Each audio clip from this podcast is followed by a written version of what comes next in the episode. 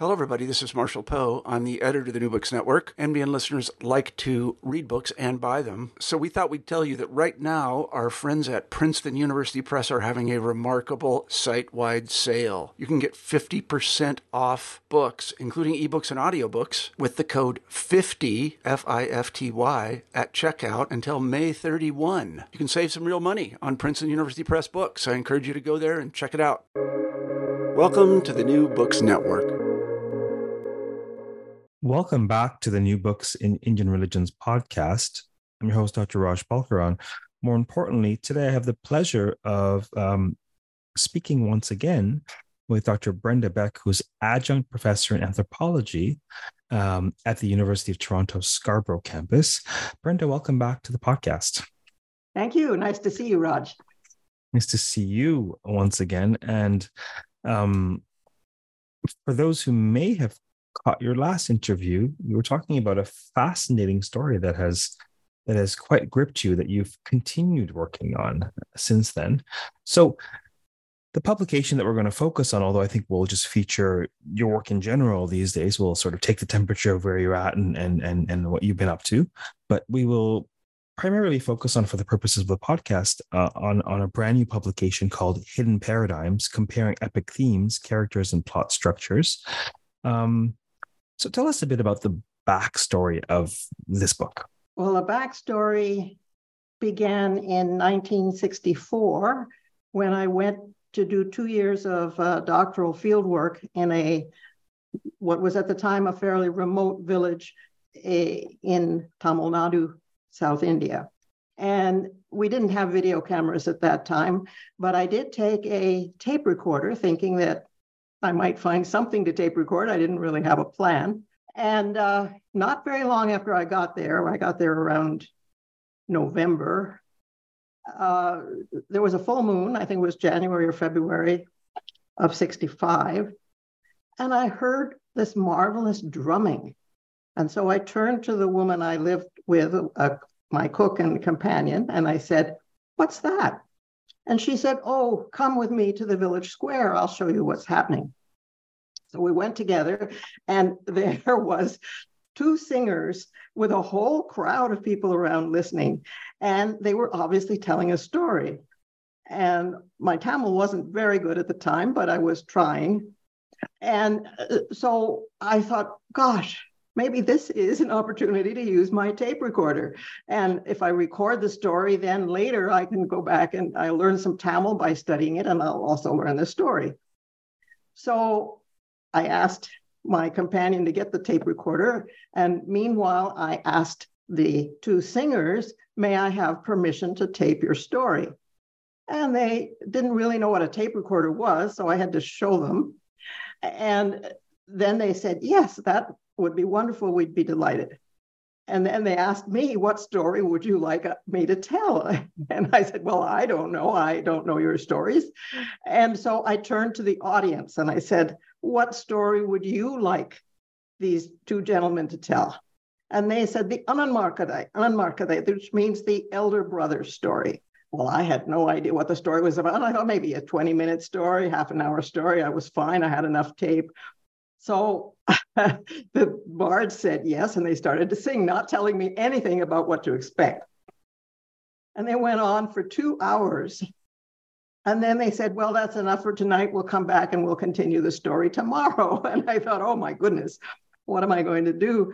It was very difficult to get batteries at that time. And the village was still unelectrified, though they had run an electrical feed line down the road. And lo and behold, as you know, the gods were on my side, this man appeared and he said, "Hey, I can help.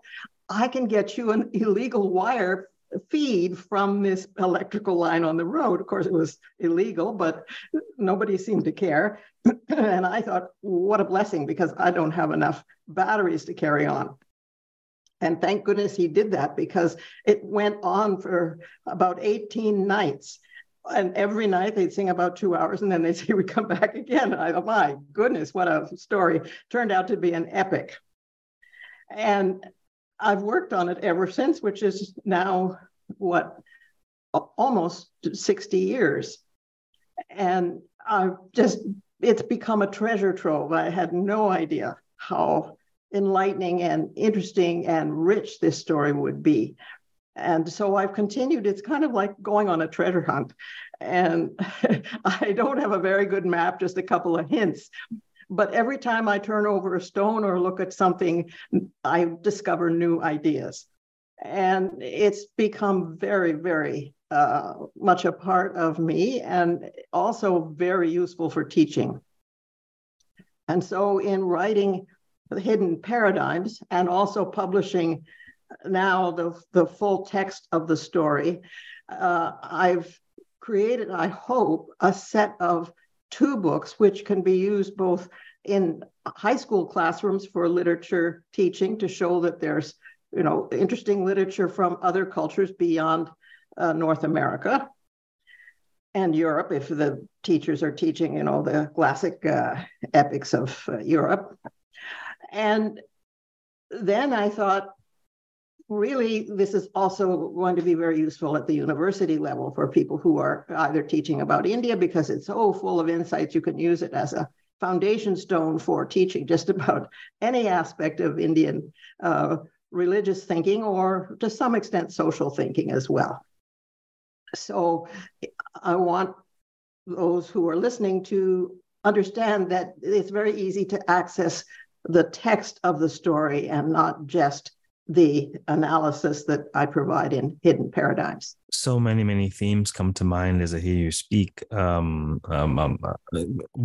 is that we have so many advantages and conveniences that we take for granted, insofar as we can whip out our smartphone and capture a moment visually or in terms of audio, take a video. And back in those days, the tape recorder was high tech. Absolutely. And so it seemed that, as you say, the gods were on your side, and it was fortuitous that you took your tape recorder. What would have happened had you not had your tape recorder? That's incredible. I can answer that to some extent, because I found after I had the tape recording, I thought, gosh, this could be really important. I better not scrub the tapes and go back and forth, you know, trying to catch every word. And so I thought maybe I could ask the lead singer to come and dictate the story. And my assistant, though he wasn't very highly educated, he was able to write. And I said, we'll get my assistant to write it down as he dictates it slowly.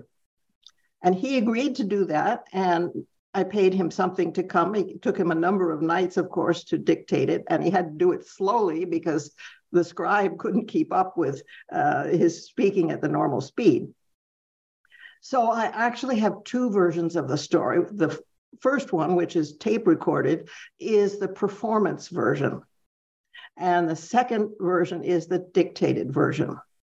And it is that it turned out that the dictated version is a lot easier to deal with, and it's better structured because the bard, you know, sat down and thought about it as he told it. And so I've used the dictated version for much of my study and analysis. But I should say that both versions are archived in several archives now, one at the American Institute of Indian Studies in Gurgaon, and then also at the University of Toronto and at the Smithsonian Institution in Washington. So the originals are there. But the main point I want to make is I had a wonderful surprise just a few weeks back. A musician, a Tamil musician who's studying for a doctorate in the University of California, has elected to go to Gurgaon and listen to the performance tapes in full and provide an analysis of the rhythms and the songs of the story. And I'm just delighted because I know that the rhythms of the songs were so important as I listened to the story. It was the songs that, to me, who couldn't understand everything that was being said, it brought the story to life. And from the songs because you could feel the emotion in the songs. I could tell, you know, I could tell if it was a lullaby putting a baby to sleep, or if it was horses running. You could practically hear the hooves knocking against the stones in the song where the horses were running. And each song has that kind of quality. And I just yearn for someone who's musically far, far more knowledgeable than I am to be able to express and talk about how these two bards who worked together as a team, how they used rhythms.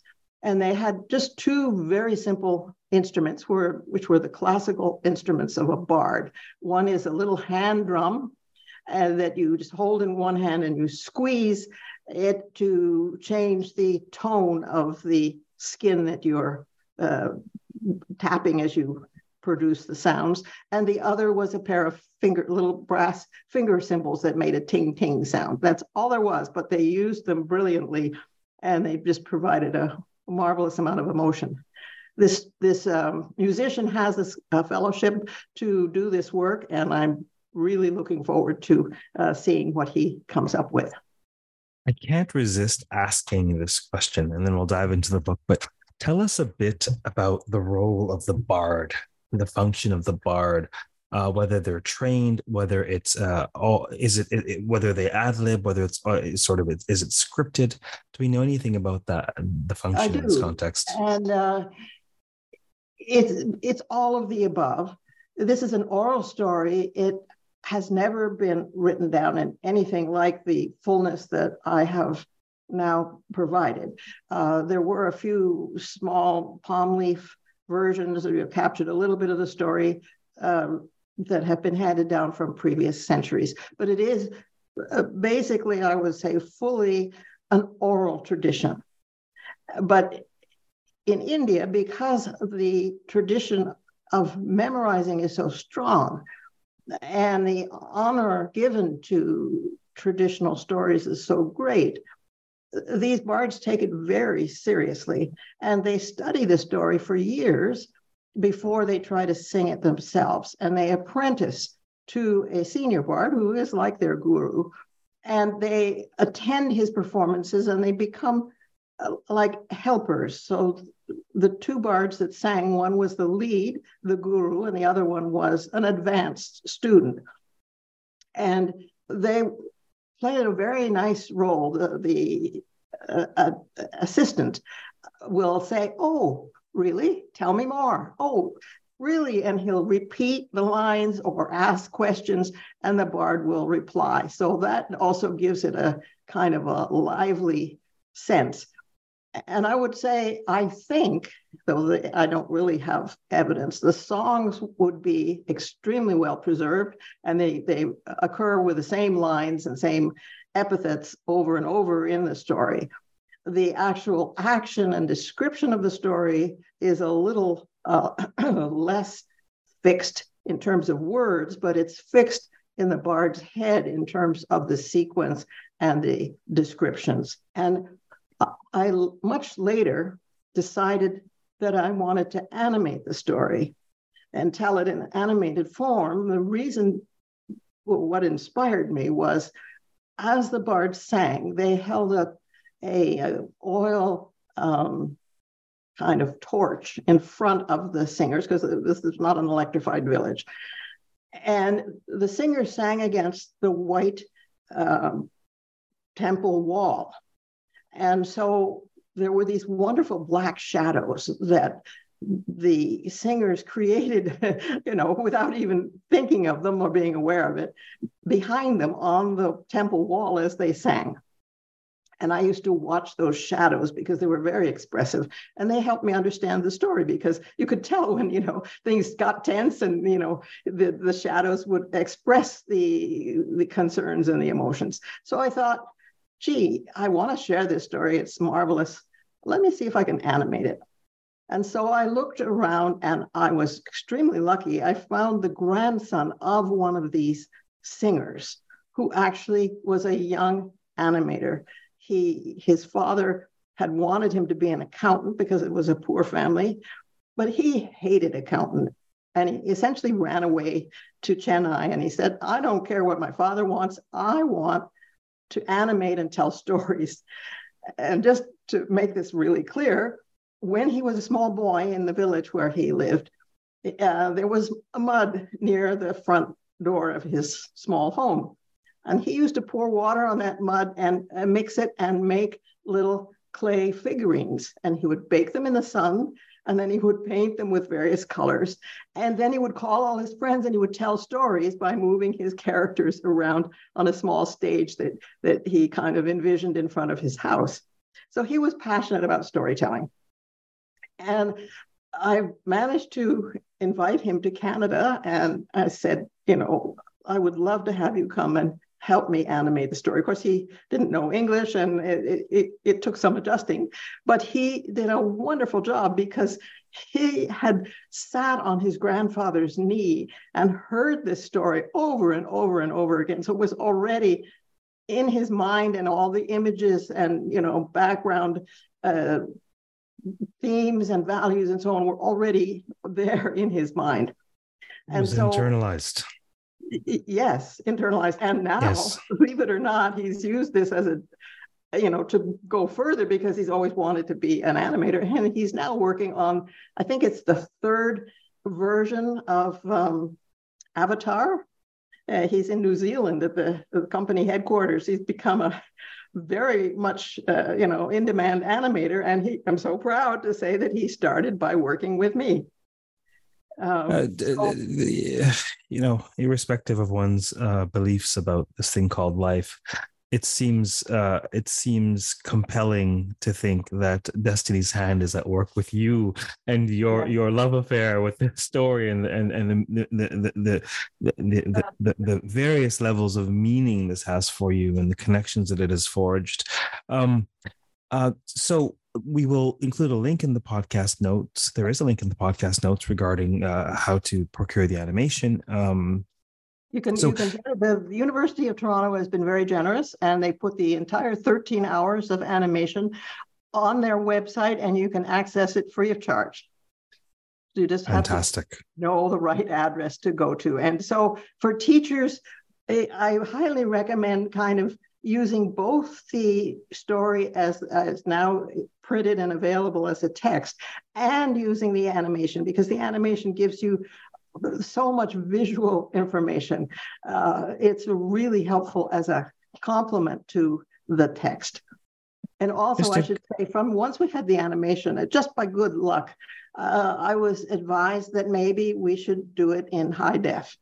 Well, that was very cutting edge at the time, and I wasn't too sure, but I said, oh, well, okay, you know, what the hell, let's try.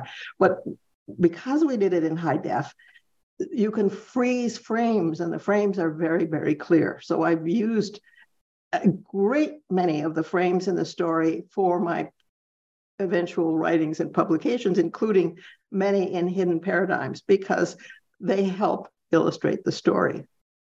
So that's also available in a graphic novel form where you can access the individual frames easily.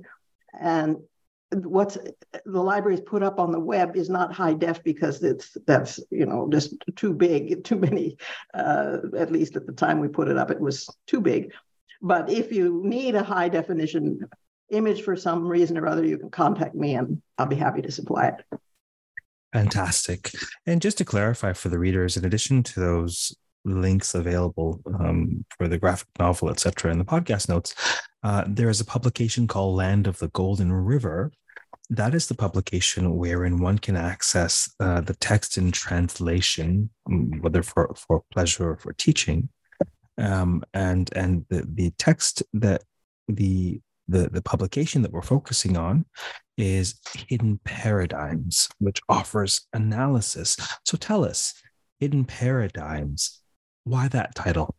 I guess I've always been interested in trying to understand how things are framed and what the background themes and principles are that inspire a story and are also, of course, what one discovers as one studies a story. And so I wanted to bring some of those hidden paradigms out and I'm still discovering them, Raj. Only in the last month or so, I've had a new idea about an even deeper paradigm that I need to write about soon. So this story it's like a cornucopia. It just keeps giving and giving. It's the epic tale, sort of, grand narratives. Yeah, I think all story on some level, but particularly, mythological or epic stories, they're inexhaustibly rich, and that's not a bug, that's a feature. They're crafted in such a way so as to fold in multiple layers of meaning, and also in such a way that they can be applied in various contexts. I mean, that's the power of what I think of as mythological or epic storytelling. What is Hidden Paradigms arguing something? What would you say is the primary takeaway or argument of the book? Well, let's frame that slightly differently. What motivated me was a frustration that people didn't seem very interested in the story or very proud of it. And many people told me, oh, it's just an oral story. And actually, I had difficulty when trying to publish the text because the publishers, many academic publishers, told me, we publish great texts. We publish things that are really important. Now, this is some oral story from some village that's not worthy of us. So that gave me a passion to show that this is a story worthy of great respect and much study. And so I wanted to show that it could stand shoulder to shoulder with the greatest of epics and stories in the world. And so in Hidden Paradigms, I compare it to the Mahabharata, which, of course, is one of the great stories of the world. I compare it with the Bible, which also is one of the great stories of the world. But I also wanted to include other comparisons that might be compelling. And the most obvious one, to me, was the Epic of Gilgamesh, which is the earliest recorded piece of epic literature in the world that we have access to. And lo and behold, the Epic of Gilgamesh and this story of the Golden River are very tightly connected. There's a lot of relationships between the two. And so I compare it with that and talk about the relationship to Mesopotamia, and it has given me a lot of insight into how the folk traditions in this one area of South India, I'm not sure if it is really, translatable into all of Tamil Nadu, but in this area, there's so many little details that reference ancient Mesopotamia, the Sumerian times in Mesopotamia. And so I try to bring that out in a couple of my later chapters. And in one of them, I compare the map of the stars, the constellations that were present in ancient Mesopotamian thought, at least according to one very creative author who's done a great job, Gavin White, of looking at the stars of ancient Mesopotamia. And lo and behold, there's a very interesting and informative match. The story does not match nearly as well with the nakshatras, which is the traditional Indian way of thinking about the stars, but it matches with ancient Mesopotamia. And in particular, like a great wild boar is very important in the story. And he speaks, he has many human characteristics, but I knew early on that he must also be a constellation because there are some ancient rock carvings from central India that show a wild boar standing on its nose. Well, no live boar would ever stand on its nose. And so I knew right there, that's an image of the boar in the sky where you can see a boar standing on its nose. And that is an important feature of this a star map of ancient Mesopotamia. And so from that, I thought, well, if the boar is there, then maybe some of the other characters are reflected there as well. And that also, of course, led me to look deeper into the story of Gilgamesh, which is a story from the same area and same era of early Mesopotamian history. So that's a theme that's developed and which I hope as we get better archaeology and more information, we'll learn, I think, that there was a lot of contact between ancient Mesopotamia and the west coast of South India. Why? Because the Tamil and the Malayalam peoples were great sailors. They were traders, especially the Tamils. And so they had boats going back and forth with the major civilizational centers to the north very early on. And it's not hard to get back and forth if you follow the monsoon winds. Because at one time of year, you can basically float north with one monsoon season, and then you can float back the other way in the next season. So I don't think they walked over land for, you know, years to try to get there through the mud and the mountains and the jungles. I think they just floated down, and they had a major exchange going based on boat travel. And there's some recent DNA evidence that suggests that may be the case. I think we need to do more research and more specific DNA studies to, I hope, expand on that idea. So that's one of the, I think, significant kind of insights I've had from studying this story. Well, this is without question a fascinating, if not earth-shattering connection. I mean, this. So what you're positing is that the story is quite ancient. Oh, yes. Oh, yes. There's lots of evidence. And I said I had a recent kind of gestalt insight as well that has to do with the most recent books of the Rig Veda. That's book 1 and book 10 are later than the other books.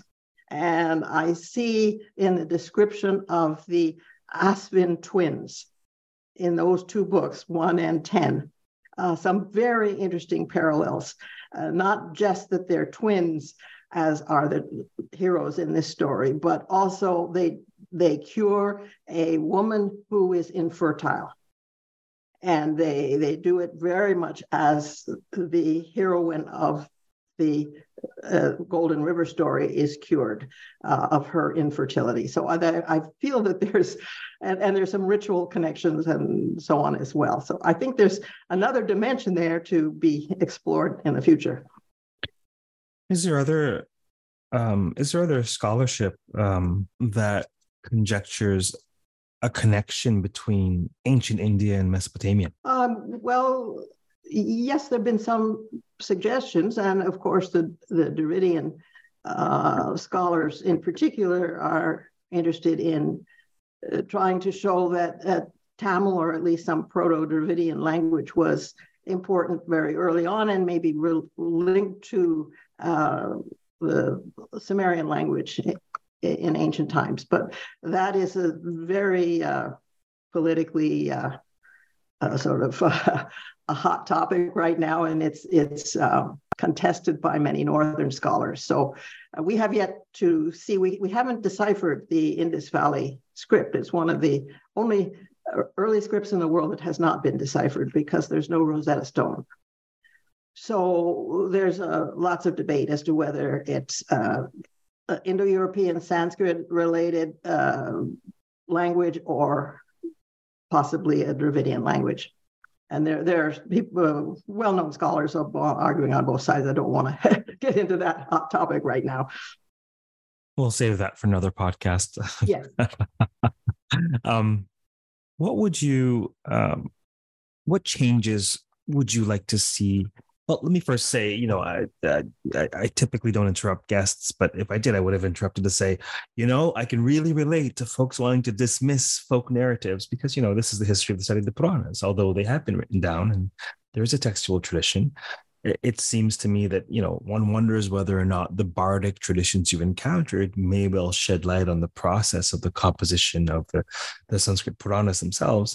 But the idea, it's a staggeringly different idea to have a text that was composed for someone to look at independently versus writings that are the residue of an organic oral culture. Right. And so it's a staggeringly different idea. And many times in teaching, whether typically on retreats or the classes, depending if it's continuing studies, I'll share stories. I'll tell stories, and then we'll interpret them. And every once in a while, someone is really keen on the reference for the story.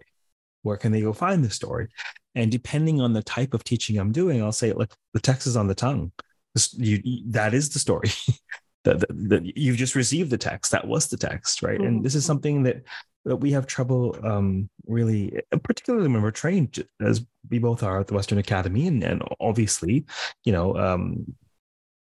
text is paramount without question. But it's really difficult, I think, to undo the internalization of the value system of, it's important if it's written down, it's real if it's written down, versus so much is preserved in oral culture, and also the other prejudice towards folk traditions is naive or superstitious or unthinking, and yet there's such profound inferior to but what it is that it, in my experience, looking at the epics and Puranas and various other oral culture stories.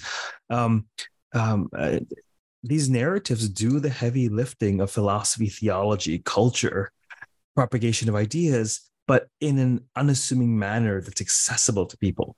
Yes, and yes. I think it seems, If I were in the habit of interrupting, I would have interrupted to chime in to say that perhaps. Let me interrupt you to go back to your question about hidden paradigms, because to me, the kind of paradigm that I'm looking at is basically a visual paradigm. And I think the way these bards remember and learn the stories is through the scenes that they paint in their mind, and the story progresses from one scene to another with transition or movement between them. But that the key elements, the key values, the key relationships are embedded in those scenes. And that's why I was so fortunate. And the work I did with this animator, whose name is Ravi Chandran, from South India, it has been so enriching for me, because he has those scenes in his head. And I just gave him total freedom. You design and paint the story the way you see it. And that has been like a added text for me, just going back, and I continue to discover things in his animated version that tell me more about the story, things I've noticed now that I hadn't noticed 10 or 15 years ago. As I hear you speak about the sort of the visualization of the storyboard, if you will, what comes to mind is my first book, The Goddess and the King in Indian Myth. It's my dissertation. It's a study of the Devi Mahatmya, but really it's a study of the structure of the Devi Mahatmya, frame and all. And, for about 150 years, folks have been saying, Western scholars have been saying, look, it's a flimsy frame. It was sort of stapled into the Markandeya Purana sort of, willy-nilly. And there's no shortage of places in which this revolutionary text could have been positioned, whether in the Mahabharata, whether in another Purana. There must be a reason why it's here. And in tracking the structure, it was discovered that it's structured as a ring composition, a very strong, meaningful ring composition. And we see ring compositions all over the ancient world. And it seems to me that, the best conjecture I have at this point is that this was a tool for thinking about and remembering stories by visualizing. Absolutely. The ring of the story. This wasn't let's write it this way. I mean, perhaps it's meaningful to the audience as well, if unconsciously, perhaps more so than consciously, perhaps consciously for those who are really paying attention to structure, or perhaps just something that's enjoyable about this to us, this level of structure. But it seems to me that perhaps the ring composition exists in texts like the Devi Mahatmya as an aid to memorization. That makes great sense to me. And I would also say, to me, you're using the word ring, R-I-N-G. Correct. So it's a circle, basically. A chiasmus, yes. So for example, say there are three parts, right? Or say there's five parts. There's A, B, and then a thing in the middle, and then B prime and A prime. So the first one and the fifth one will relate to each other. The second one and the fourth one will relate to each other. There's parallelism between them. And then there's a midpoint. Mary Douglas, you know, in my view, she wrote a monograph, I think, called "Thinking in Circles," or something along those lines. In my view, she wrote that just so I could finish my dissertation properly. But anyhow, it's like she writes this work on ring composition, which is obviously out. You know, Mary Douglas. Clearly, this is, you know, off the beaten track of what she's accustomed to doing, it seems, but so insightful. And I just had this instinct that the middle episode is so important in the text. It's crucial. It's the Mahisha Suramardini episode. It's the most iconographically celebrated moment of the goddess's career, when she, you know, she slays Mahisha, when, you know, all decked out, pinning him down, the buffalo demon. And this is the middle episode. And I'm like, this is really important. This is in the middle for on purpose. And then it dawned on me that, yes, this is center stage. And then what comes before mirrors what comes after. What comes before that mirror what comes after, you know. And so I didn't have a language for it. That makes great sense. And I think that we could write something about the Golden River story that would say the same thing. And particularly the idea of rebirth and the sequencing of generations. And each generation is a ring, if you like, that is the basic structure of the previous ring, but then something in the center of it is different. And I see the same thing with the Asvin twins, who become the heroes in this story. The theme of twins is repeated many times. It's also the theme of reflection, which I talk about quite a bit, that one character in this story, the key heroine of the farming community, is reflected in the key heroine of the forest. And so you have she's essentially twinned, and you have the contrast of the farm and the forest in the pairing of these two powerful women. So you could say, raising it up a bit, that the idea of the twins is repeated over and over in Indian stories. There are Nakula and Sahadeva in the Mahabharata, for example. And each time there's some change. They're fresh, they're new, but they still follow the basic ideas embedded in the very early themes of twinship, which go way back to Mitra and Varuna in the very earliest Indo-European traditions. Fascinating. So who's this book for? Who do you think would benefit from Hidden Paradigms? Well, I think the most important audience from my perspective are teachers who are teaching about epic traditions or Indian traditions, and to sort of provide comparative material easily, put that in their grasp, so they don't have to go and do a whole lot of background research. They have, you know, if they're going to give a class on this or that, they can just pull from the book and use it as a jumping off point for entering into the richness of this story. It also can be used by researchers, but I don't think that's going to be that useful until tool for researchers. It's more for teaching about Indian culture and traditions. And I should also say that the book that has the text, The Land of the Golden River, I worked with a very dedicated indexer who's developed a huge index, much bigger than the average index. And it has some very interesting features, because normally you don't index a story, you index an analysis, but not the story. But now we have a story that's indexed, so that any theme that you want to look up will hopefully be in the index, or you at least get a clue in the index as to where to find the related materials. And I'm hoping that the book will be used in that way by people who are researching any of a great number of themes, including the idea of a ring. Fascinating.